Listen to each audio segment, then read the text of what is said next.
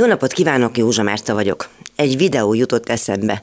Kollégák próbálták meg nemrég megkérdezni Rogán Antal propagandaminisztert valamiről. Ő pedig röviden, pacekban közölte, hogy nem nyilatkozik most sem és máskor sem a nem kormánypárti sajtónak, mert az a kormányvesztét akarja.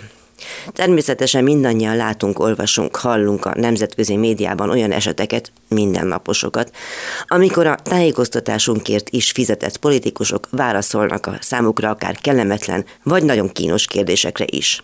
Unortodoxiában persze nem is várunk már el ilyeneket, ahogy az sem, hogyha bárki feltár valamit nagy munkával és erőfeszítésekkel, annak lesz valami következménye. Hogy a rendőrség, ügyészség, bíróság ilyenkor tenni a dolgát. Valaki szégyelni magát legalább. Holott ennek a Rogán által oly mélyen lenézett szakmánknak is megvolna a maga feladata. Az, hogy felhívja a figyelmet azokra az ügyekre, amelyek nagyon nincsenek rendjén.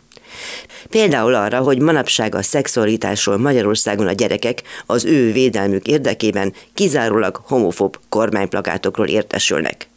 No meg a könyvek fóliája hívja fel a figyelmüket valamire, amiről azután nincs, aki magyarázzon nekik.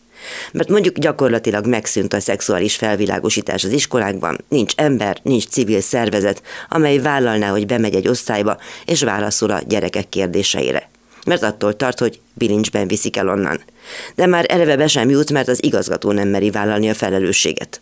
A Klebersberg központoktól pedig épp annyira nem várjuk, hogy törődjenek a gyerekeink pszichés egészségével, mint a mindennek ura rendőrminisztertől.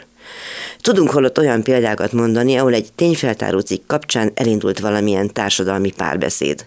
Ahol az abuzálót már rendőrök vizsgálják, és ahol elmeri mondani őszintén egy tanár, hogy melyek a társadalmi tanulságai és következményei az évtizedes elhallgatásnak. Egy csíkszeredai ügyre gondolok most, egy sokáig abuzáló tanárra, egy bátor tényfeltáró újságíróra és egy az összefüggéseket világosan értelmező pedagógusra. Persze nem a NER most a határaink között történt mindez, de amúgy volt már ilyen, és történhetett volna is. De jó példa ez a történet arra, hogy az Orbán rendszer a történelmi határok fele nagyon is átjárható. A bántalmazó töri tanár az ügy kirobbanása után azonnal kapott másik állást.